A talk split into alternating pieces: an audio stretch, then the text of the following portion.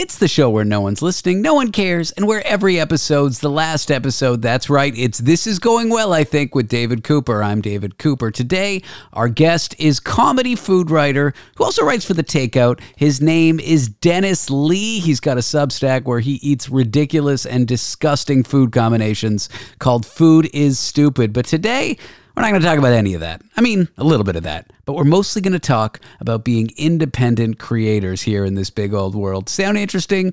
It probably won't be.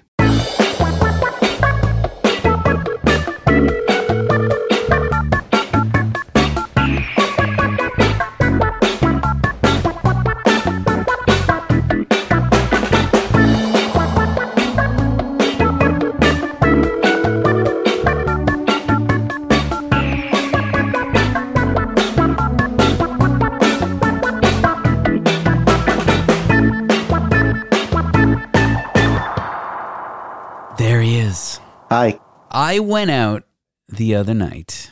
I went to some weird bar with some dad who like was on a New York trip for work. And he was like, I want cocaine. I want cocaine. This is like a 38 year old guy What? with two children. He manifested cocaine. He asked the waiter at a restaurant. I, he wasn't even my friend. He was a friend of a friend. He somehow got it. I, of course, did not do it because I don't do those things anymore. Not really related to him at all. His friend was also there. Again, people I don't know. I sit down with this guy. He used to work for New York Public Radio. He worked for Gawker. He wrote for a bunch of like hip things, and he also was a producer at a big media company. And then he lost his job.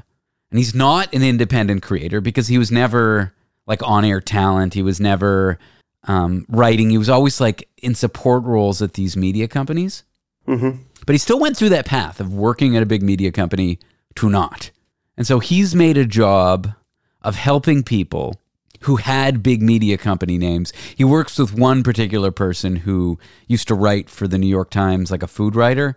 And now she's an independent creator with like a YouTube channel, now a podcast. I'm sure you could guess who it is, but maybe it's best not to to protect this guy's anonymity. Oh, uh, yes. Okay. All right. Yeah. Uh, long story short, this guy has made a career of helping people who were like me, worked for a big media company, and then lost it and didn't have the following because the following was built into the big media company. Didn't have like directly the audience. They could just show up to work and have the audience of the big media company and then transitioning their career to being independent creator, creators. The example for me would be on radio now podcasting. The example for a food writer might be, you know, wor- working for New York Times or Bon Appetit and then putting out your own shit, your own YouTube channel, whatever. Um, and he sat there drunk. I don't drink. His friend was high on cocaine. I wasn't. Neither was he. And lectured me for three hours. What the fuck am I going to do with my career? And I say all of this because I feel like you know this stuff firsthand. I know your story doesn't completely match. No, we're trying the same thing though. We're trying. That's why we're. I mean, that's how you eventually got a hold of me was because I'm doing my own thing on the side. Mhm. But that thing on the side was what we wanted to do for a living. You know, both of us. So it's God. This hustle sucks. well, there I was when we first met, working for a big media company, bragging about how cushy it was. I mean, the hours weren't cushy. I worked 14 hours a day. right. Right. Eventually, I need to stop talking about my old job because it's been almost a year since I lost that job, Dennis. Has it really been that long? Because it feels like yesterday. I know. Wild. Dude, our just time is moving by so fast. Wild, huh? Yeah. I mean, I'm still doing appearances for a big media company, so it's like I'm still in the vortex of it all, but Yeah. I don't have a stable full time job, and I'm kind of maybe closing in on one, and I'm thinking maybe I don't want it.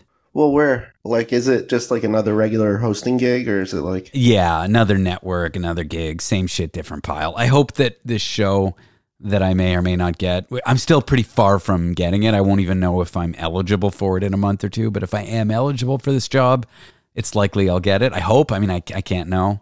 But if it were a shorter show, I might do it. I'm just thinking another four hour late night show, five days a week.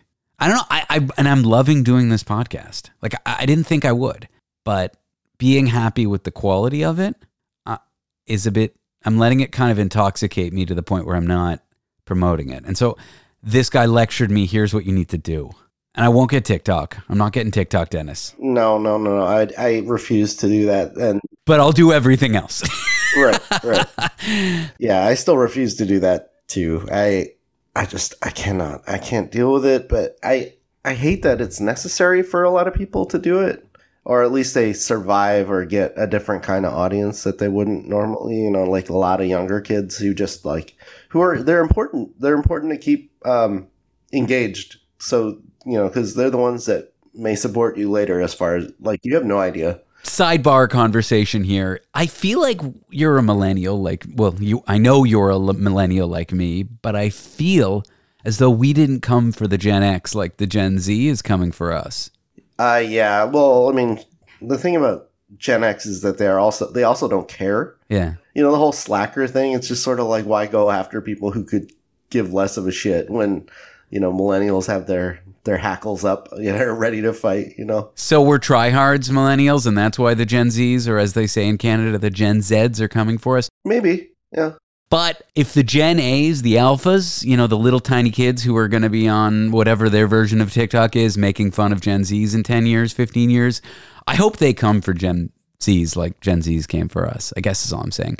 Whatever. They I, I could I could care less. They'll fucking deserve it. But that, when we talk TikTok, that's that's I just like don't I hate the platform, and so Yeah, it sucks. I can't bear myself to create on it. It's like well, I actually like opera, but if I was a singer and I hated opera, and someone's like, you need to start singing opera to take your career seriously, it's like no, I'm not doing it. Well, the other thing is it's kind of an insidious platform in the way it feeds you stuff and the way it keeps track of you as far as I understand. I don't know, I don't really understand the machinations behind it, Yes, but it's it doesn't seem good. I just I cannot I get this really terrible feeling about it. And not as an old person kind of thing, but more as a tech consumer, you know, like we have to use this stuff, but man, like they just want to find a way for you to spend your money, like, but in like a, a really scary way. and they're looking to grip you within 10 seconds and they'll do everything to do it. But that same argument, like we don't feel that Instagram or Facebook or whatever you're comfortable using, even using a fucking iPhone, like we don't feel these things are, are overreaching and insidious. But compared to like a like a baby boomer looking at us, Yeah. it's what's the difference? Okay, Instagram's not as bad as TikTok, but it's the same idea, and you have no issues with that. So Right. And they track the same stuff, but Exactly. it's more, I feel like, you know, these new iterations just have a better sense of who you are as a, you know, what you're looking at and like trying to sell you that one plate, Yep. you know, or the tool, the kitchen tool that I always wanted, you know, and like figuring that out and then kind of piping it straight to my hand where I can see it on my phone, you know, it's like, I don't know. I feel as though these young people are going to have to decide in a, in a few years how they want fundamentally their attention to function. Because if you're really engaged in this shit and you're pulling out your phone every 30 seconds and you can't engage with people in person, if you're applying that 10 seconds, I'm either interested or not, or swiping to the next thing, if you're applying that kind of attention span to your social interactions, well, it's going to fundamentally shape the kind of people you're friends with Yeah. the kind of job you can have, the kind of interactions you can have. And so eventually you, you got to say, okay, is this for me or not? And I don't know. Maybe I'm wrong about the way. I s- Maybe people can c- compartmentalize it. Maybe they can act like human beings. Well, so Davita's friends, Your fiance. yeah, no, she's now my wife. Oh, fuck me. I wasn't invited, Dennis. Jesus. It's, it was at the end of July, yes. and um, uh, soon after that, you were trying to dig your way out of Burning Man. But- Yeah. no, they're they're the terminally online type, and she's talked about how awkward they feel in in terms of talking to real human beings, yeah. and so. But I'm like, it doesn't have to be that way. You know, it all ta- all it takes is just like listening and talking back to what you, you know, like it's just a conversation. You don't have to be petrified every time you go to 7-Eleven and you get a Coke. You know, like you shouldn't be scared of the cashier like saying hello to you. But that seems like something they have to navigate. Well, I'm equally as scared as the cashier as I am to do a live performance. Like I'm always at a 10 in terms of everything's painful and awkward, but I find staring at those people on TikTok awkward. Like making eye contact with them as they look at their camera. Like all I can picture is them with their selfie stick on the street and how awkward the whole scene of it looks. Right. It's painful for me to watch these things. But okay, so back to the original thread of thinking. I won't do TikTok, whatever. Who cares? Yeah, it's fine. Another millennial complaining about TikTok. Real original there, David. I want to talk to you. Okay, there's a few things I was thinking. This show, believe it or not, I'm happy with. I don't think it's great, but I think it's adequate. And I have been a long format interviewer for, I did my first show in my own name in 2015. So eight years. And I remember for years, everything I created sucked. And so the idea that what I'm creating now is actually adequate is a little intoxicating for me. And I've been letting that stop me because at the end of the day, the podcast's done. It's decent. That's enough. That's great. But that is not enough.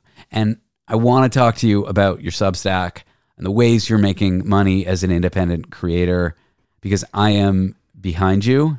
Mm-hmm. And that's in and of itself a bit crushing.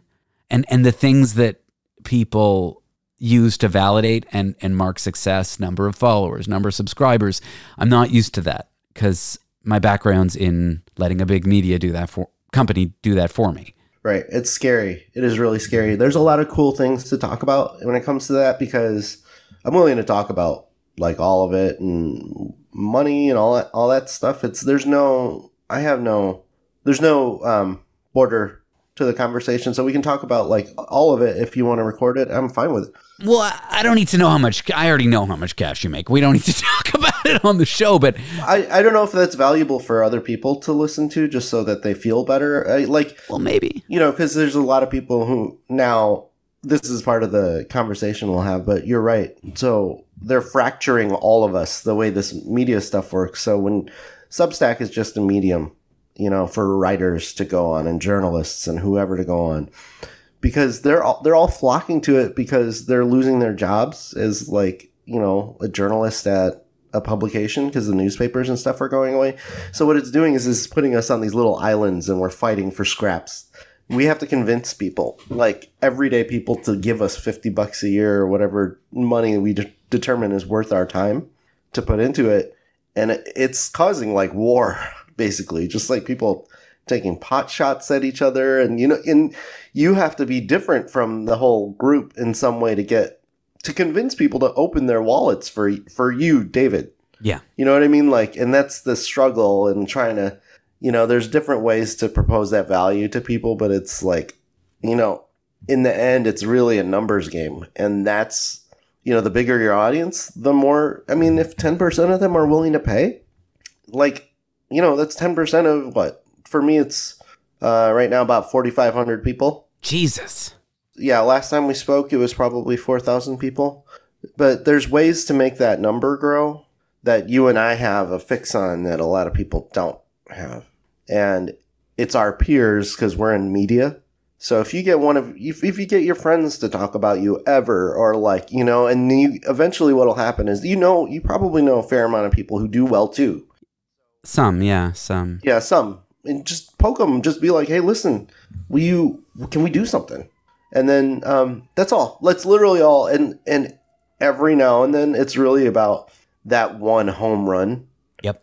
Because then it, it's it feels like an endless struggle, but you always have to have something kind of ahead to promote you, and it's not like you being annoying to them. You know, it's not like like it's not the PR approach where you get all those emails about just random stuff that has nothing to do with you just so they can get on your show or whatever like um, for my my day job i just get my email box when i got back home from vacation was like 600 deep of just um, people just shilling their stuff but like using a blanket approach. That doesn't work really.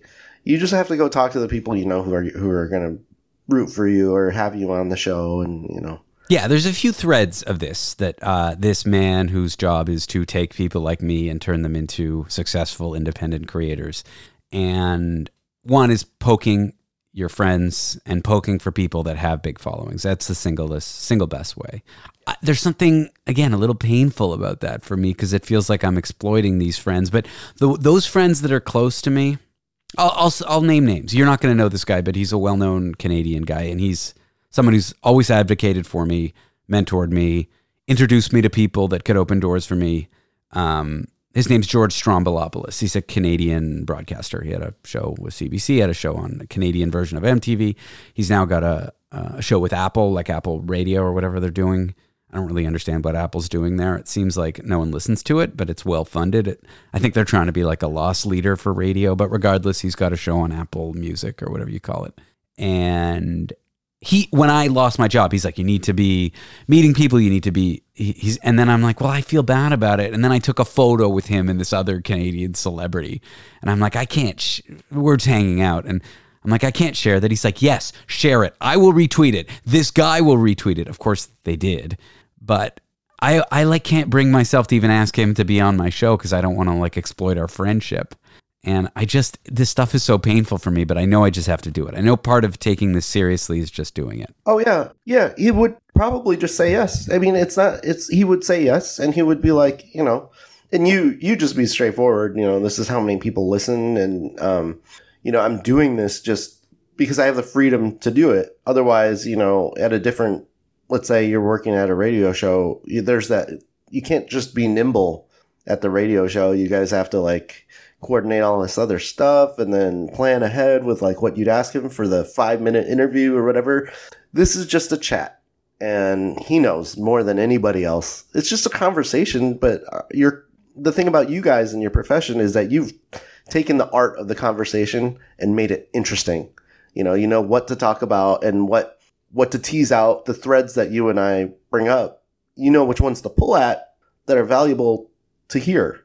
So I think it would be an awesome conversation. You just have to ask, hey, hey, listen, do you have time to be on my show within this time frame? And that's it. That's literally it. My I have food writer friends that are stepping up to bat for me, um, and I I literally just asked, and they said yes. So to collaborate with them. Yeah, so uh, I, this isn't public knowledge yet, um, but you, the you know the mo- um, the food magazine Bon Appetit. Uh, yeah, I've heard of it, Dennis. Yeah. Um, so a freelancer approached me a while back because he likes to read my newsletter, and he he said, "Hey, I'm gonna pitch the, to them an article profiling you." Oh, I need more shit like that, and I love getting press, but I I let's finish what you want to say because I want to talk about hustling for press in a second. Right. I hadn't done anything. I literally hadn't. I haven't reached. I didn't reach out to this writer or anything. He's just like we know each other, but just through Twitter and like reading each other's stuff on a regular basis. But like, so I was just like, all right, this is never gonna happen. Bon Appetit is like you know a prestige publication in what I do, and so eventually he got them to agree because apparently everybody at Bon Appetit reads my shit and I didn't know. And um, and so he just he just said, "Hey, listen, do you have any friends that um, are high profile that would talk to me about this?" And I got two of the, like the highest profile people I could find, and I just tapped them on the shoulder. I said, "Hey, would you be willing to talk to Adam for this piece? Because it would do me a lot of good." It hasn't come out yet, so and he he just filed it um, a week ago. You're okay with this show and you talking about it and everything? I, I think I I think I can because it's not out. It's not out yet. So it like, but as far as I know, I mean, when a piece is green lit, it's really a matter of just getting it in the pipeline and having it out. I it could be months before it's out, and that's my guess. Don't worry. This is the show where no one's listening and no one cares. So I'm not going to blow up your spot, Dennis. Yeah, it's it's it's fine. I mean, the thing's done. Like I have no more. I have no more input to it, and I didn't to begin with. It's his piece, you know. But um, yeah, my friend Kenji and my friend Helen. Helen writes for I think the New Yorker or something like that. Um, I've heard of that. Yeah, that's that's that's based out of here in New York. I think so. Yeah, I've heard of that one. That or is it Wichita? Maybe it might have been Wichita. Yeah, yeah, yeah. but they agreed to talk to this guy, and they're about as big as it gets in what I do. You know, I'm like when it comes to the roster, I'm kind of like on the D the D level. it's better than the F level, like me, Dennis. Well, right. The F level would be like, you know, at like Instagram influencing in my in my opinion, but it's easy to shit on those people, but any kind of person that can make a living as an independent creator. I think especially me with like my big media background, it's like very easy for me to shit on these people, but a big media company can't take it away from them. Right. And I now I'm starting to realize that's that's admirable no matter what you're doing. Yeah. Yeah, so um I you know, it's it's the hits you know like this doesn't happen this kind of thing only happens maybe once a year so to make that number go up is really the goal because every time I get on a podcast, you know, I was just on a big food ca- podcast like a couple months ago. I saw that. Yeah, it. I just got like a hundred subscribers within not paid ones, but like like within day like a day. That day was just my inbox started filling up because I get alerts just just to keep tabs on things. When there's spikes, you know, usually that there's tipping points. So you know the graph you get, you'll see the vert your numbers just going up, and you want you want them as straight up as possible. And um, when you do that, it's just sort of grabbing more attention and more attention, and then um, at some point, I think it stabilizes as long as you're constant. Yeah, like you put up you put out consistent stuff, people will support you. It's not a guarantee, obviously, especially when you're asking them for money. No, but again, like I said, it's a numbers game. So if you're if you're like at hundred thousand readers or so, or listeners or whatever, it doesn't matter. And some of them, and this is where you ask them for money, like on Patreon or something like that, and they agree. I mean, when you think about it, that's that's just like it's humbling. Yeah, I completely agree. Back to what this conversation I had, which is motivating everything about we're talking about. It's like poke your friends and poke people who have big followings to collaborate with you and then poke them to share it. Try to get press and then on my end create social media shareables regularly. Um, those are the three things I'm not doing enough of into the fall, but particularly in the new year, I, I'm going to do because I need to either make a decision that am I leaning into being an independent creator? It's not one foot in the door. It's not I create it and it's good enough. The equivalent for you, you have a newsletter on Substack where you do food comedy writing. The equivalent for you is you write great articles that you're happy with, and then that's it. It's not enough. Yeah. Yeah. So you do have to do that side hustle because, or at least push a little bit. That's part of the job that you just never think about. Do you have anyone helping you? No, no. And so if I did, I think I would be in a much better place. I'm thinking of getting help because I have help with the show, Danny, my producer, and it's it's not that just that she books things or comes up with ideas or send me sends me things to talk about or, or helps me with feedback. It's like the support helps. You have a little culture around what you're doing. I guess that's a big loss in terms of commercial radio, like having a little culture around your show that's built in because people are salaried to work with you. And that's something I'm missing, but you can create that as an independent creator.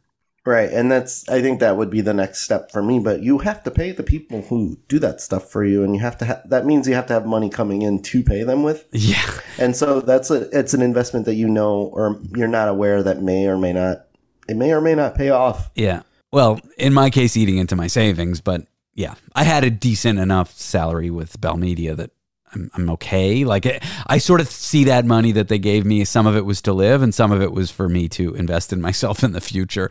Otherwise, what's I mean, what is if you're going to be an independent creator, you can't be. In in the past, I've looked at it like I won't put a penny into my own work. Right. But now I'm not seeing it that way. Yeah, um, and I, that's where I'm not past that part yet. it's a tough one. Right, right. I have friends that have offered to help me with some of that stuff, but then how do you negotiate what you pay them? And this also puts I've worked for for friends before. It destroys your relationships. It doesn't matter how. Yeah. It does. It just destroys. It destroys like like the basics of the relationship. You shouldn't be stressed when you're speaking to somebody you love. You know, like you should because you know, like it. It just it, you're not friends anymore at, at that point. I've always with Danny. First of all, I'm not paying you enough, Danny, and I apologize for that. But I'm not making anything with the show. The other thing is my relationship with her was she was a producer at a media company that I worked at, so it's always been a professional. But I, I can see that it's okay. This person's my friend. They've always been my friend, even though they're in my field. I've never really worked with them in that kind of transactional relationship where right. I can see why that would get sticky. But my relationship with the producer of this show is well, she was a producer for me on a commercial radio show. So I don't feel like there's a big risk. Like we've always had a good working relationship. Mm-hmm. Where now we're just doing it this way. But yeah, the money's coming out of my pocket, so it's a little different. I don't know. Right. It's you know this is stuff I would like to navigate at some point, but with a full time day job, which I I will never not need. I think at this rate because you know um, if I did this full if I did write this newsletter full time it would cost a lot of money, you know, like to to save up for anything first of all, and health insurance and all those things that that you know the, there's things that a large company does for you that you don't Well, I'm lucky. I'm on my girlfriend's health insurance. right like you couldn't afford to live and so i just like i need to sit and do the numbers part but that's something i've been absolutely just never talented at that's why you can talk to people who will help you figure out what those numbers are which which way to go to but you have to pay those guys too Yeah, I know. I, I need to get a guy. The guy that gave me the lecture is not going to be my guy, but I need a guy. For me, it's a little wilder, right? It's like I, lo- I have no income. I lost a job. I'm, I'm trying to do either, I'm at a crossroads. Do I try to get the equivalent of my old job, which I'm still open to? I think that'll always be there as an option if, if there's a job on offer. right But, or do I focus my time into leaning into this podcasting? Right. So it depends on how much you're going to be paid and what the day job really entails in terms of stress and stuff. Fortunately, my day job at the takeout is great because, you know, I'm basically talking about food trends and whatnot. And then it's, then I'm done for the day. And then, um, you know, it's not the kind of job that stays stressful at home. Like it doesn't have an overhang. Um, and I've got unlimited uh, PTO. So when I do start feeling burned out, I can talk to my coworkers and be like, "Hey, can I get a day?" And as long as not everybody's on vacation that day, they're we're Gucci. Like I can I can it's smooth sailing for me to get out, out of town for a day or like That's nice. right? Or if I want a full like weekend or a week or whatever, like, you know, just negotiate beforehand. As long as it's not going to put too much stress on people and we're we're good. So that's, you know, I have a job where I can do that. They don't want me like the management doesn't actually want that us to take advantage of our PTO. They've been they're starting to crack down on it. Yeah, that's funny that pay time off thing where it's like unlimited. In tech, it's offered as a perk. Instead of getting two weeks, three weeks, whatever the number is vacation, it's unlimited. But in practice, it's so hard to take because and managers are always they can always be like, well, now's not the best time. You can if you want, and then there's all this weird like, when can I? I actually have done both in my old career, and I actually preferred the set number of days because you take them, you're unplugged, there's no guilt, they're yours, you've earned them. The company can't, you know. Whereas with unlimited, you end up taking about the same amount of time as the standard, but you're always one foot in the door because you know you, it, or there's people who abuse it. Um, and then the underperformers can never really take it. It's a whole thing. There's I don't know if I think it's on its face, it seems like a great perk, but in practice, I don't know. I'm not sure. That's why I'm using it. You know, like I'm I'm using it because I'm not getting raises. I'm not. They've told us openly that they can't can't and won't uh, give us past the three percent raises that we get every year. That's built into our union contract. Ah. And without this protection, I would be in trouble for taking time off when I wanted. I've never had unlimited time off and the protection of a union. That's that actually seems like a really good mix. Right. So I mean, you know, my my employers are allowed to be grouchy about excessive time off from anybody because that just I, I can understand. You know, they're there to make content. Yeah, they're as far as they're concerned, they're giving you as little as they can to get the most amount of work out of you, but that's capitalism. If that's what they're offering, they should respect it. As long as we're not abusing it, that's fine. I don't think I'm abusing it. I, I'm using it when I need it, and sometimes that means longer stretches here or there or whatever. But I mean, it it refreshes me, and I don't work on those days off usually. Like I don't spend it on my newsletter like I could. Like I'm not I'm not doing it to work my second job essentially. You know, I'm using it to feel good or recover. So Okay, back to the overarching narrative. Me taking independent creating seriously, you being a hybrid independent creator and full time job that isn't too stressful, isn't bleeding hours and hours and hours into your personal life, leaving space to become an independent creator. That was not my old job. My old job was way too much work to the point where it, it took over my personal life in a way that was untenable. Um, there was always an ex- expiration date on that job in my head. And the truth is, I lost the job not too far off from the expiration date. yeah, that's good. So, but the thing when you're an independent creator that is considered success is like number of subscribers, number of followers, number of interactions, number. That stuff is really opaque when you work for a big media company. It doesn't affect your paycheck on the day to day. It doesn't affect how you're doing. And you, it's just a whole level of stress and hustling that you don't have to worry about. But as a result of not having to worry about it, for me, now that I'm unemployed, or I'm self employed, I suppose, I don't have those huge numbers, and my peers do. And I feel the level of quality of my work because I got the experience anyway. I got the experience not having to be an independent creator. I feel like my level of work's there, but my number of subs, subscribers is not. And so when I look at that gap, it's mortifying. It's embarrassing. It's how do you go from being able to create at a decently high quality I don't mean to sound arrogant, whatever. Being able to create at the quality of someone with a lot of experience, I'll say it that way, um, professional experience, but then confronting the fact that there's no, like, the audience numbers aren't huge. It, it feels, first of all, that feels like it's crushing. It feels terrible because you're like, and I'm sure it's never enough. I'm sure if I had a million listeners, I'd be like, oh, but there's people with 10 million. I, I'm sure it's never enough. Right. Well, at that point, though, you'd be self-sustaining. You know, like, right. So you could parlay that into a really good day job eventually, like at some at, at a big network or whatever. But you'd also have to deal with the bullshit of bureaucracy and you know executives just being like, "Nah, I don't like what you're talking about." and you'd be like, you can't say fuck you because they're the ones that are giving you the the living. Sorry to interrupt. I want to latch on to what you just said self sustaining. When you work for a big media company and you hop on the mic, in your case, when you work for a big media company and you start to write, what you are saying, implicit in okay, here's my article for Bon Appetit. Here's my article for uh, New York Times, you know, food. Or in my case, I'm here with the iHeart Radio Network, whatever. What you're saying in those first few words is I am a self-sustaining artist.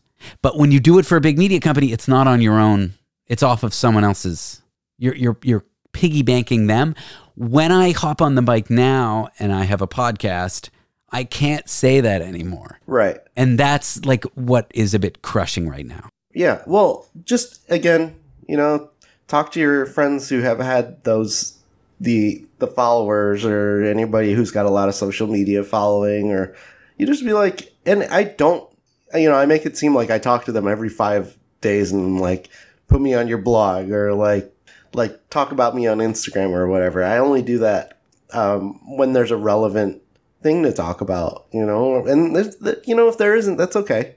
Or you could just cold, cold send people emails or whatever. But what real, like the thing is, we're both in media. We have media friends. We know the people behind the scenes, and and you just right, and you can't wait for things to happen to you. I know that's the thing, and that's what we want to do. We we think that we're gonna we're gonna get a big following just by being good at our craft or whatever you call it but that doesn't that's that's never something that come that you know that the people who are super successful at it never told you about all the strings they're pulling behind the scenes you know or like their rich grandpa who knows somebody at this company who can talk about you. You know like there's stuff there's stuff behind the scenes that those successful people like just won't acknowledge. Sure, like you look at the band The Strokes, like those were just rich kids whose fathers eh, bought them their music careers, but then they made it work and now they're great, you know. Yeah, they're great. But you know, they, yes, they're all rich, rich kids, and like there are people who are able to skip steps and basically buy their way into a career, and then once they do, maybe they become great. Maybe you know, yeah. Uh, but yeah, and I know it's also incremental, right? You didn't get to 4,500. For example, I did a show with one of my regular contributors, Tony Five, a few days ago. Mm-hmm. And Tony had this crackpot idea to write our listeners letters, postcards. He's going to do it. And I just, I was reflecting on my time as a hobbyist before I left my career to be in radio and I was working in tech. If I had said strangers, I mean, I know these people may feel like they know me, but they're strangers to me. They're not my friends. They're, you know, but I, I'm glad they're listening. I, I feel a connection with my audience, but I, I don't know where they live. But back to the example, Tony was like, send me your address, we'll send you a postcard. If I had done that five years ago on my podcast as a hobbyist that no longer is findable on the internet, no one would have emailed me. But within hours of me releasing it, several people, and I was very thankful and grateful they did, were willing to send me their address. And especially yeah. this guy, Tony, who's a real loose cannon. He seems like he's either really friendly or he's going to come to your house and kill you. Don't worry, he's not going to do that, listeners. I, I guess I give that example is I know it's incremental. I know you go from sending out a newsletter to no one to 100 people to 500 to 1,000 And you can't look at it like I'm either self sustaining or not. It's we're on a journey to becoming self sustaining. Yes. And you like you said, incremental is really the most important part. As long as you don't have a net loss by the end of the day per episode. And sometimes people will un- unsubscribe from my newsletter because I talked about penises too much, or like, yeah, or like you know, there there's there's things that just people don't they're not interested in, and that's not your fault really. Like, or unless you were trying to piss them off, that's one thing. But like, um, knowing that that might happen, but really, if your if your numbers are above the ones they were the last time you checked, you're doing good. And like and you know, graphs are nice because you can see those little bumps and stuff and you'll see there's no formula necessarily to see what works, really. Like, you know, just some things resonate with people more and they're unexpected ones. There's ideas that you'll come up with that you thought were really fucking dumb. But were just like not as interesting and people just gravitate towards the things that you're not expecting and that's awesome and like once once those numbers just go up i i do think there's like a snowball effect where it's like you know people are discovering you for the first time because of something big you did or like you know a podcast episode that did really well or whatever and and those those events are are really what form you into somebody that um i think people trust later so I haven't done an amazing job of capitalizing off those events. For example, in early September, I got some coverage by a pretty well known literary magazine. I've talked about it on the show, but more about the what. Now let's talk about the capitalizing because that's a part of this job, as uncomfortable as it is. The Paris Review wrote an article about some of the radio work we did at Burning Man, and I was heavily featured in the article, and some of the kind of crazy work I did was featured pretty intimately like my mother was mentioned in it because I involved my mother in some ridiculous work that I did on the radio. Mm-hmm. I confronted my mom about sex toys and my dad's ownership of them, uh, claiming to have some sinister narrative that my dad is the gatekeeper of sex toys in their household. Uh, to which my mom quit back. The only reason I don't have access to the sex toys uh, which is to say they're on my dad's side of the bed in his drawers, is because I don't understand technology. I don't understand how on and off switches work. This is all in the Paris Review article, right? I was pretty proud, but I, I didn't do a good job of like sharing it, reaching out to the author. I need to do a better job of when these moments happen, like capitalizing off them, sharing them, you know, that kind of thing literally a thank you email goes a long way and it's like you know. Oh my god. See i didn't even think about this stuff. Right just a couple couple lines of just like hey listen like you know this is your day. This is what you do for a living but it makes a, a difference to mine. It makes a difference to me. It made me feel good and it showed people what i do. And you know like things like um, gratitude or reflecting uh, upon gratitude and telling people you're grateful for them to listen to read, to respond to you, to to interact with you. Like being grateful for them is really good, and they're gonna be people are are attached. They get attached to you that way, and that's not like being manipulative necessarily. Like you want you get to know them too. They'll tell you little things and like the level of gratitude I have to the people who listen to the show. I don't think I express enough and ask people to share stuff. Ask them to share your podcast. Okay, I'm asking anyone listening if you have friends who you think would be into this. Um, I, I wanted to address like moments of, of press and moments of uh, that you need to uh, capitalize on, I guess, or moments where people share your shit, and, and those are those are moments that you're talking about are snowballing. But um, I also want to rewind to something you said where people unsubscribed to your newsletter because you talked about penises. Mm-hmm. There is a wider question here, which I think speaks to how much of a hustler do you want to be? Do you want to beg for followers on TikTok or do you want to sit back and, and make your art great and not compromise? I think there's a balance there. But to me, there's a wider question. How uncompromising do you be with your voice, with your art? For you, it's writing. For me, it's this. Um, in the name of creating what you want to create and, and, and creating something that, that you think speaks to your voice um, or not offending people lest they turn the radio off in my case lest they unsubscribe in your in your case there's a balance right not for me i'm not i'm not really the good example for balance in that case because i am relatively extreme in the, the things i say um, that a normal food writer would lose his job. Saying. Yeah, they would lose their job based off of the things I say. They would be HR violations. They would be, um, you're never like we can't write or we can't post what you're saying in this piece, so we're gonna have to cut out all the fun stuff. Like I don't care. I literally don't care. I do not give a shit. And I think that's what got attention that I didn't necessarily know I was gonna get. I started my whole food writing career about running over steaks with my car to see if I could tenderize them. Um, you know, tasting glue sticks, like all this stuff because I hated what I was doing for a, for a living. I straight up hated it. Yeah. And I I was just like, you know what? Whatever. And so compromising like I'm people look at me like uh an object of fascination, at least, you know, with among food writers because they're like, "Dude, you say things that I wish I could say, but I can't. How do you get away with it?" And for me, it's like you do it for long enough, people just accept you for who you are Yeah. and expect this out of you and enjoy the freedom that you're able to have.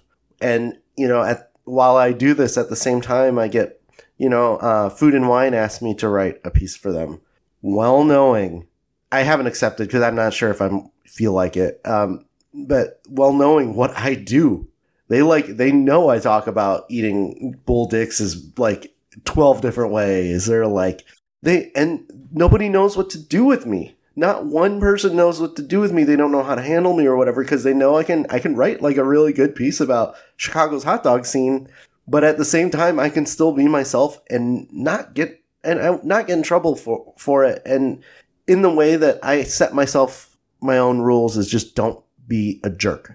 That's the only rule I have. Never and when you are being a jerk, punch up, don't punch down, don't hurt people, don't deliberately try to ruin them unless they are terrible people, which is in my in, in that case, you know, if there's something to really be picked at because they're being hurtful, fuck it. Go take the baseball bat out and just start swinging.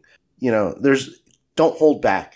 Yeah. I but that's just been my approach and it's hurt me too. Sure. It's hurt me too, Dennis. Yeah, if it hurts you, I mean, but that's those are the risks you have to take and it's up to you to decide whether or not you want to play it safe.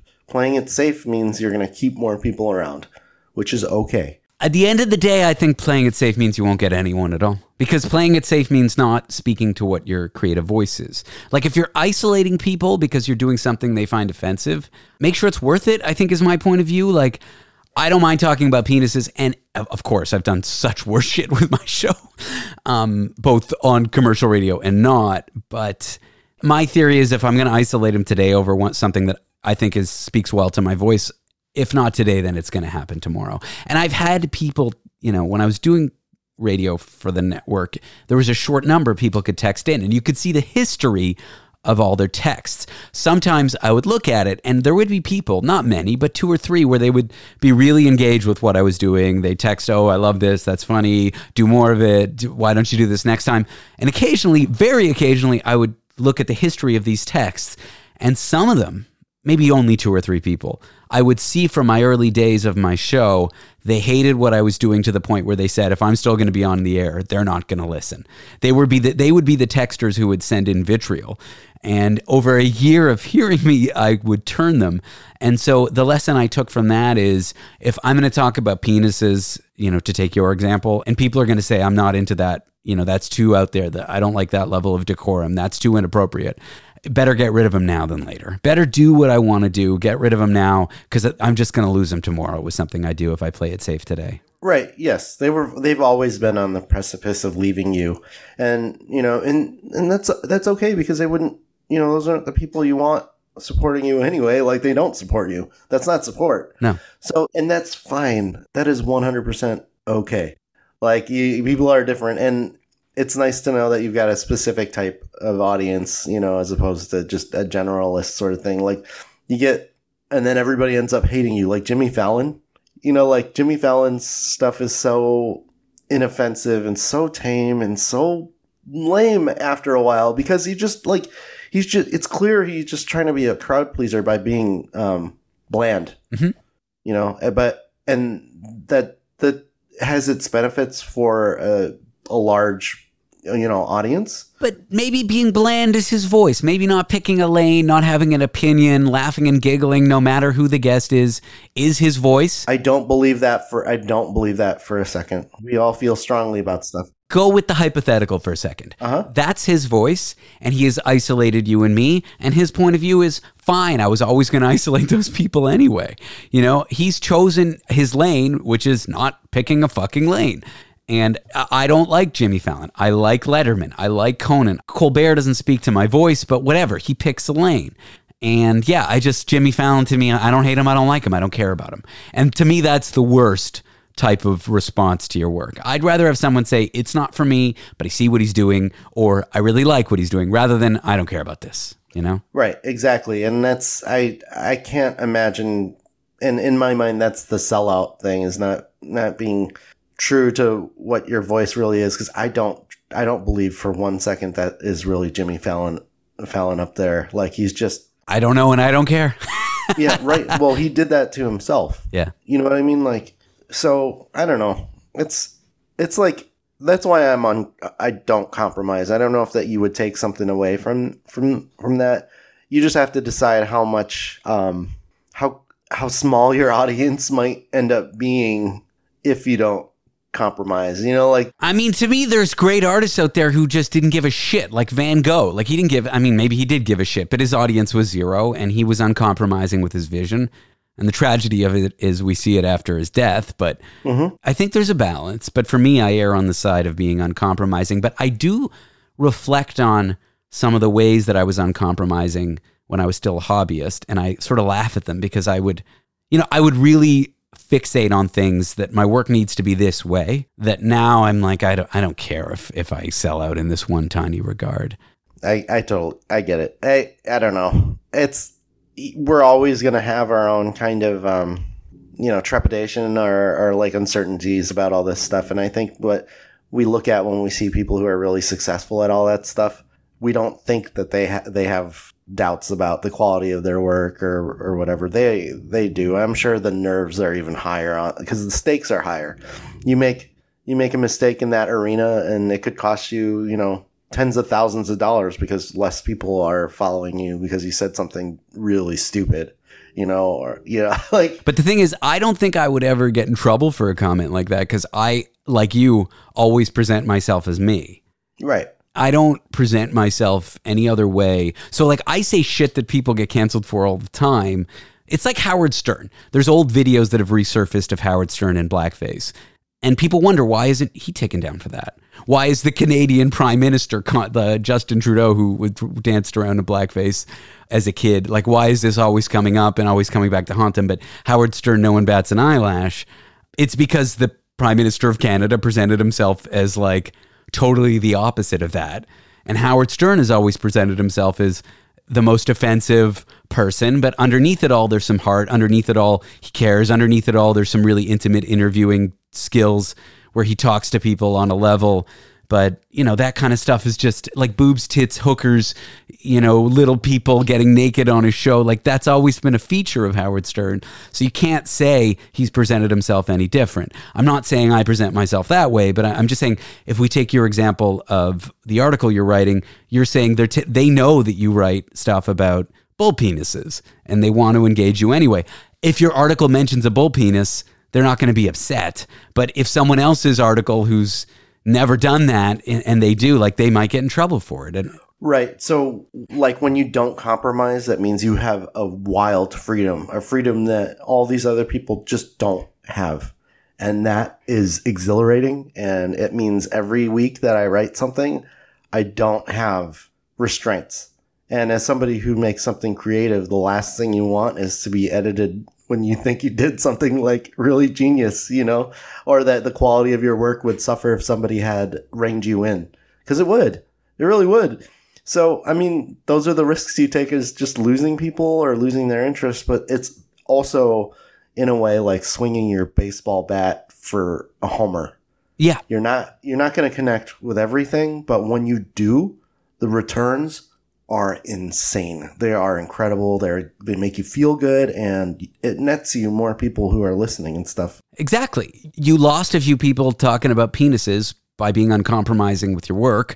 But the people you pick up along the way are really good. They're people who get it, who are interested in it, and they're great people. And they'll stick around.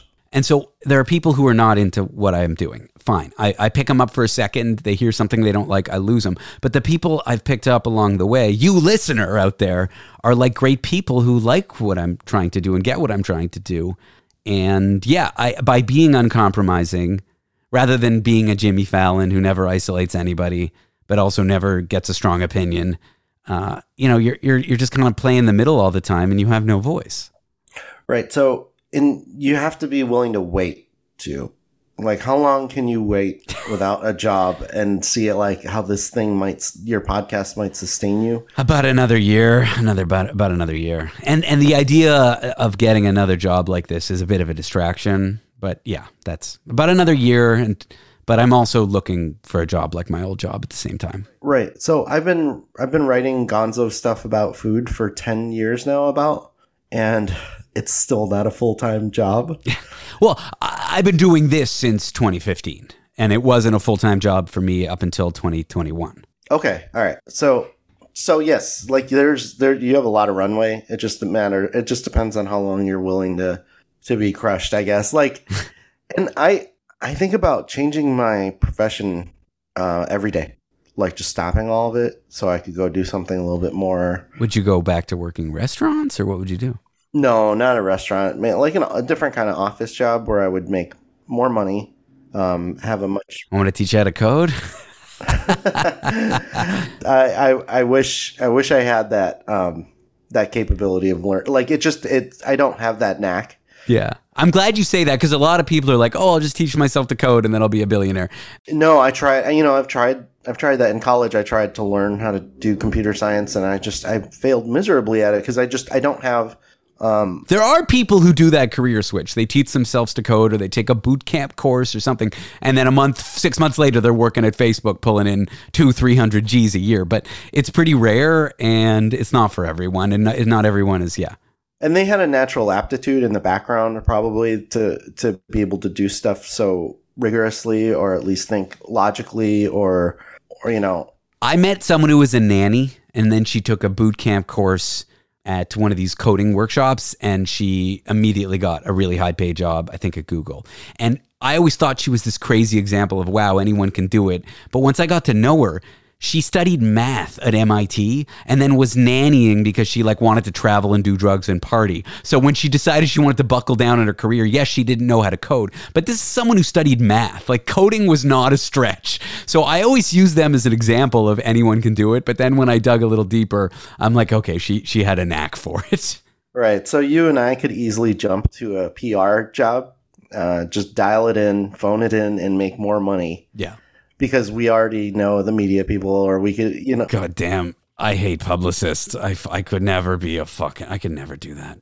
But I think about the possibilities of just not doing that. I fantasize about just canceling all all the newsletters and the um and the food writing and the hustle and stuff and i have watched my friends disappear and go do different to, to different jobs where they make like two to three times more money than they, than they do now. You know, like at our heart, really, there's a lot of we we want attention. You and I want attention because it's our bread. It's our bread and butter. Obviously, yeah. It eventually translates into some money, but it's trying to figure out like how you can get supported by people in that fashion. You know, because you have attention.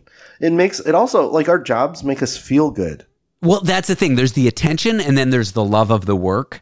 Mm-hmm. It's nice to always fall back on the love of the work. Like if you didn't like writing, you'd be the craziest person I've ever met in my life. Like if you didn't like food and food writing, what you are doing right now is cert- fully certifiable. Like you should be in the madhouse. Same here. I love the work, and that's what makes dealing with all the shitty parts of this job as as both an independent creator creator trying to be self employed and uh, a host at a, at a, at a radio network. If you don't love that work and you are in it as a as a career, you are batshit crazy. Maybe in the '70s when radio actually paid, maybe you weren't crazy. You know, the attention is great. You need the attention. But one thing about working for a corporate over, overlord is you don't have to worry about the attention. That's built in. And you can focus on the work, but then they control your work. So it's it's give and take. Right now, I can focus on the work. I can do whatever I want, but then the audience is is is the attention's not quite there. Right. Um, and you know, you need you need to be validated. Like you know, people have to verify that you're doing a good job. And for us, it's you know numbers sometimes, or Yeah. or um, shares on on a podcast episode that you can track, or uh, you know, even if people aren't signing up for the newsletter but they're sharing it a bunch, that's still a win in my Yeah. in my book, right? Absolutely. Because then you know people know who you are for a split second longer, or people who you've never who have never been familiar with what you do are now they've they know who David Cooper is just because of one one person you talk to. Well, thank you for putting it in your newsletter, Dennis. I do, by the way. You know I do. I know you do, and I appreciate it. And I'm now, it's uncomfortable for me, but I'm bearing myself to poke you.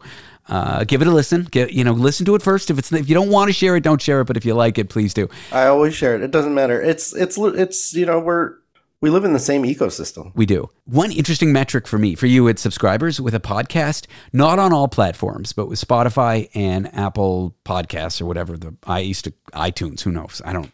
I use Spotify, but you can see not just number of downloads and streams, but you can see the percentage of people who made it to the end.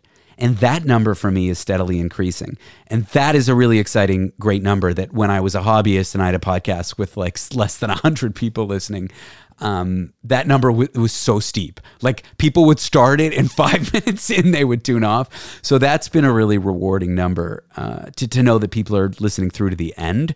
I didn't realize that that's an important thing but yeah, that's that was one that's one cool that I've thing that I've been seeing steadily increase. Or people that consistently download everything and then consistently get through the end. Mm-hmm. Even if that number growth is small, seeing that grow over the weeks has been really rewarding. So that's a small thing. Yeah, and that's I mean that's that's what you want. Yeah. That's really what and then you know that that individual cares about what you're doing, and that's what you're seeking. You know. This has been a good chat. I did try to bring you on to lecture me like that person who did that motivated this conversation, but I think leveling with each other and talking about it was probably a better thing to do. Well, there's also people who are listening that are doing their own hustle, like Yeah. you know, say an Etsy store or yeah, YouTube channel, what, whatever that hustle is. And, and it could be a very like trade based hustle. Maybe it's a plumber, maybe it's a contractor who worked for, you know, a big company and they, you know, like they got steady work, but now they're trying to go independent. I mean, these lessons surprisingly apply across the board. You know, uh, one of this a book that I constantly reference on this show. It's Steven Pressfield's book. I think his most popular one's called The War of Art, but there's a few others. And he references a, a Hindu text called the Bhagavad Gita. And it, it's talking a lot about work and ideas around work, your labor and the fruits of your labor.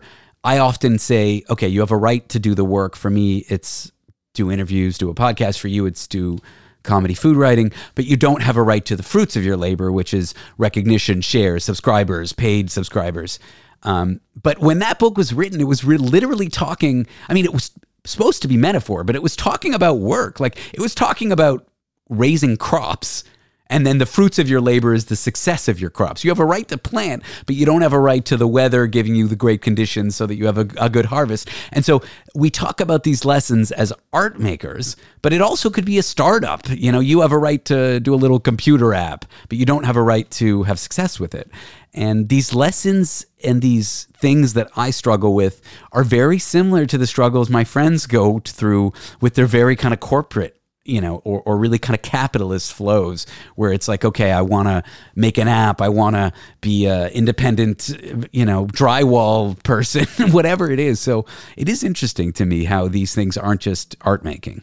Right, and then you also what we you you need to appreciate the fact that what we do is a public a, a public job in a way. Like, so if if I get mentioned in like a high profile publication and people see that, imagine your friends and family and all the people who have jobs where nobody appreciates them actively because you know like nobody's going to give a librarian a shout out um, in the press unless they did something extraordinary. And when they do you know like like that's amazing. And but you and i are exposed to to this all the time. And when we we get validated in like a larger audience you know you you can like i uh, i broke the news that the choco taco was discontinued last year. Yes.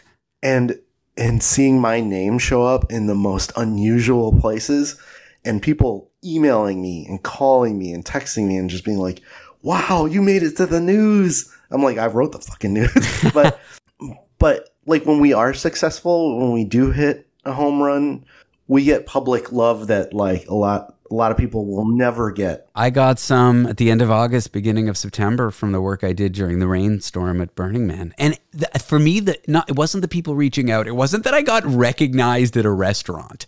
Okay, which was wild for me. It was the, the first time that's ever happened. I when I used to do stand up, I would see people on the street who had been to my shows, but that was like okay, we'd seen each other in person. This is someone who recognized me for radio work. It was, of course, we spoke about this last time we met. We've been speaking about this now, grappling with losing the big media broadcasting job.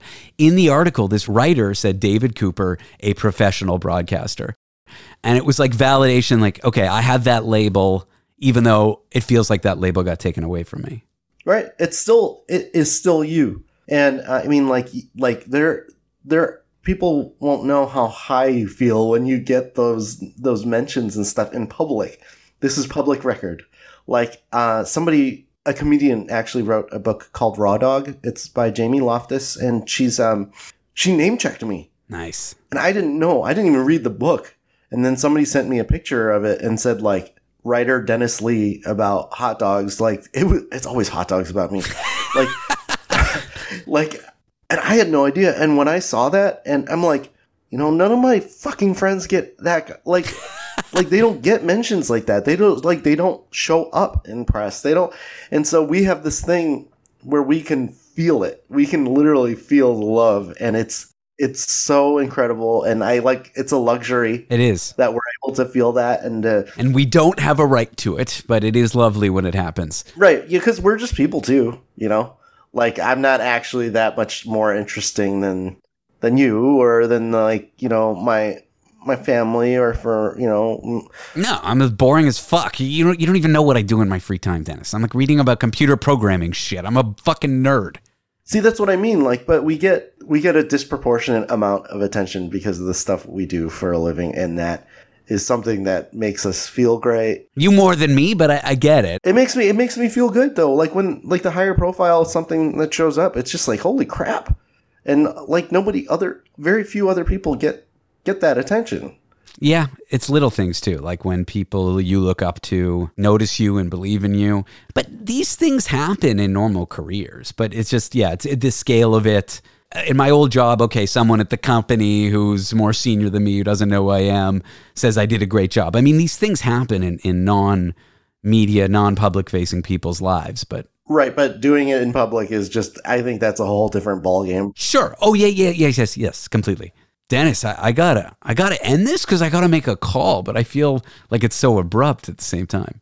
No, that's all right. We you and I would probably chat for hours like if we even if we weren't, you know, recording something. We like you and I are just like that. I I feel like you just you got me at the right time and We're gonna go to dinner when you're in New York or I'm in Chicago, and you'll see how fucking boring I am, Dennis. no, come on man. Like it's it's you know, there there's some people you resonate with upon first contact with them and then you just as long as you keep up the relationship and still talk to each other, I guarantee that we would just always be able to talk about this kind of stuff, you know, and it's it's cuz I don't know. I don't know why. It's just like it just works out sometimes and Kindred spirits. yeah, and you stick with it. You stick with each other, you stick with it and you know, and then we pull each other up once All right, I'll tell you what. One of us gets famous, when one of us does make it to the big time, we're pulling the other one up. That's all. I think about this stuff a lot, actually. Mhm. Like the people who in my life had no business pulling me up and did it anyway. Mhm. I think about that and, and how to give back and, and how to how to help and, and not see people who need who I who I think are great but need a little help pulling up. We all come up together. Yeah, but not see them as like beneath you. You know, not not act the way that shitty people acted to you because they could. No, you always pull people up. That's it's not a survival thing necessarily. You just bring your crew up. You bring the crew up around you. It's the way in the food scene here in Chicago when we cook and stuff for each other and do pop ups or whatever. Um, you go, you go support them, where you like you just it's it's you bring up the crew around you, and then you're everybody does well. It's it's possible. It really is possible. Just as long if you hype each other up, it's it's amazing what you can do. I know, and it's funny. I one of the people who works with me on this show regularly, who worked with me at Bell Media, is a guy named Dan Riskin. He's a science guy. And he used to be Craig Ferguson science guy. I fucking loved Craig Ferguson. So you know, like Letterman would bring on the kook with the animals, and Yeah, yeah, yeah, yeah. he it was like that. And and he's got a he hosted a national science TV show in Canada that I watched as a kid. He wasn't hosting it at the time; his predecessor was hosting it. But I looked up to this guy, and I knew he worked with Craig Ferguson and he was willing is and was willing to do this show with me and it feels like he's kind of like pulling me up but whenever we talk about the show he's like I'll do it for free. When you start making money you'll pay me. And when you become huge will you take me with you? And it's just like so uh, maybe I'm humble bragging here I don't know but it's nice that like he's an example of someone who has no business of working with me and does and it, he believes in me. And he's saying to me when when you're ready and when it happens bring me with you. And I just, yeah, I just um, having those votes of confidence is is one one of the ways in which this can be very rewarding. And I don't know, I'm tr- struggling to make a point here, but yeah, No, just it's literally just bring people with you, and um, and even if it's small successes, you know, have them on the show or whatever. Just do, just it's it's not that hard, and yeah, like it it it makes the world around you better, and that's literally the the the least you can do. You know, like like don't leave this, don't leave your human like the your, your relationships like crumbling as you do well. what the fuck? That's so stupid. Like, all right, you got some cash. What the? What does that mean? Like, I don't know. fucking bury it with you. Great. You'll fucking die in a coffin with money. Great. Alone. No, make every like yeah, just make everybody around you happy. It's not that hard. What's that tacky fucking book everyone references? Tuesdays with Morrie. Did you ever read that one? Oh, I never read it. Everybody told me to read it when I was like, I don't want. I wasn't a kid. Probably like a teenager or college in college or something. I never. I never read it. Um, it was like one of those like inspirational type books, right? Yeah, and like one of the quotes was like, "It's not about what you were, and it's like the people you meet along the way." It's like, Yeah. it's a guy dying. It's this old professor dying of cancer, and a student or whatever is like writing down the life lessons he learns. And you know, it's not about money; it's about the human. At the end, when it's all said and done, and you're fucking about to die, it's about the relationships you built along the way. And I, I mean, I unfortunately believe it. like, It's easy to lose sight of as we struggle to pay our rent, and as we struggle to get subscribers, and as we struggle, you know, it's easy to forget. But yeah. right? I'm not gonna. And there's people who take that like scorched earth approach too, and I, I will never support them. Yeah, Like I, I will just never, ever, ever support them because they weren't. They're not in it for a good reason. You know. when I focus on what I feel I need to do, I always feel like I'm behind. I always feel like I didn't achieve enough. When I focus on the work that I'm doing, I'm content. And if I focus on the people I've built up along the way and the possibility of building up, like that, these are the things that I think when when you're at the end of your career that really you'll look back and find rewarding. Not if you're a Hollywood star, not the biggest movie you ever did. It's like who you met, who you built up, you know, the relationships you made. I, I think that for me is what's so rewarding. And the opportunity to build people up as I grow is like an exciting, motivating thing for me. Right now, I have like very limited surface area to build people up. And I mean, as long as we realize this early, which we have, I feel like, uh, I think it'll shape the way our, our careers go later. You know, it's like I've I've seen people who've just worked super hard um, and alienated everybody along the way, and they fucked up their ecosystem by be, by by thinking that their version of success like meant something when everybody hates you. yeah, like like that's there's no that's not a way to live like and now that you're successful at what you do and everybody hates you like what what did you really accomplish you didn't accomplish jack shit except for maybe a like a nice house which you live in fuck that guy. And it's always a guy. I don't mean to be sexist or anything. It's always a guy. No. it's always a guy and he's clearly living by himself and going burning through relationships and like like how's that Shout out to Joe Rogan. yeah you did it joe like everybody hates you You did it, Joey. Uh, yeah, I just I remember I was really conflicted about hiring someone at my old, old, old job. She was someone who I was mentoring out of university, and she got an interview with the company I was at, and she did okay.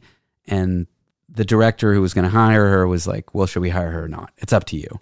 You mentored her, you know her. And I wanted to sort of stay out of it. I was sort of like, Well, if she qualifies for the job and you want her, we'll take her. If you don't, I'm going to stay out of this. I'm going to not be biased. But my boss basically said, You can't take that stance. Should we hire her or not?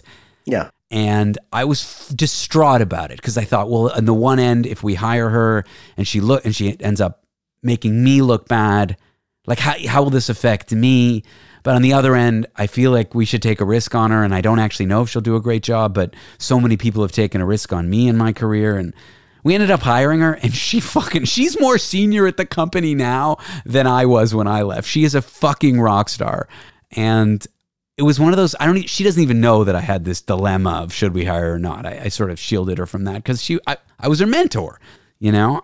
And we had this mentee mentor relationship and yes i just saw the seinfeld where they made fun of mentors and mentees but i reflect on moments like this as like the highlights of my career not the fucking code i wrote not the promotions i got Right. And she deserved she deserved where she's at now. i don't know that she did in that moment but it was one of those moments where i Well, you wouldn't have known. No, but I talk about these moments where people who have no business building me up built me up.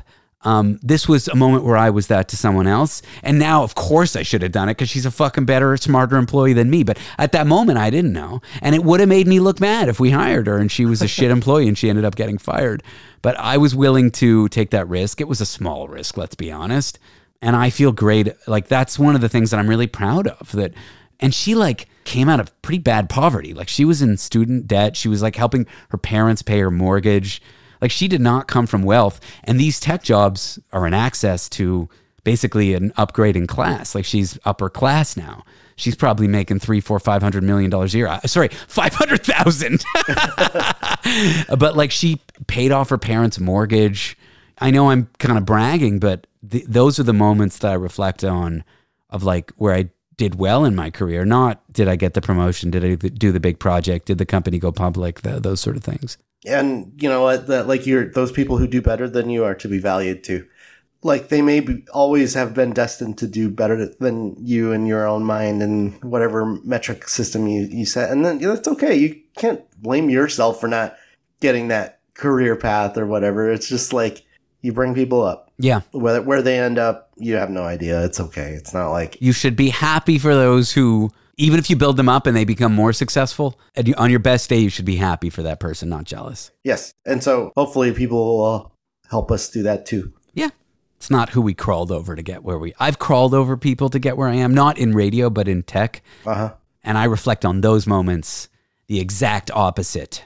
Like you have to look at yourself in the mirror the day after you crawl over someone and get them fired or get them demoted or get their job or basically do the opposite of building people up. And uh, yeah, I've, I've had moments like that in my life. Not many, but you know, I know I'm capable of it and I don't like that about myself. And I don't know, this conversation's drawing on, I'm sure, but uh, have you ever crawled over anyone to get where you are, Dennis? I, I'm usually the one that gets thrown under the bus. I think it's I've done it once or twice. I haven't done it in the last 10 years, and I still have regrets. right. If well, if I'm gonna stomp on somebody, they better deserve it. That's how I see it. I guess you're a better person than me. There's plenty of people that deserve it, by the way. I'm sure. yeah, Dennis, thank you for doing the show. sure. It's always awesome talking to you. I like, you know, I hope people know that um, the people you talk to and the relationships you have with them, like for, after talking to them, is I think it's, they're genuine. You know, like make the the bonds you make with the people you talk to, I think are great. You mean like anyone or me specifically? Like talking to you specifically. Oh, okay. Yeah, no, I'm I'm like friends with most of the people I work with on a regular basis. Yeah, it's awesome. Like, you know, that that means you're like you're doing something right, you know. Okay, Dennis, I'm gonna go. You're gonna go. Food is stupid is the name of the Substack. That's correct. There's your big plug All right, thanks. for those who made it through hours of us talking. See you soon, buddy. All right, sounds good, man. I'll talk to you later.